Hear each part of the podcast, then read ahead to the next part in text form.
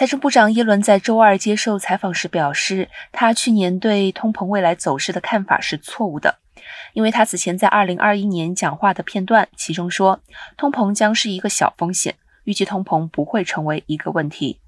对此，他回应道：“因为持续的新冠疫情和俄罗斯入侵乌克兰，使物价持续居高不下，经济受到了意想不到的巨大冲击，能源和食品价格升高，供应瓶颈严重影响了经济。”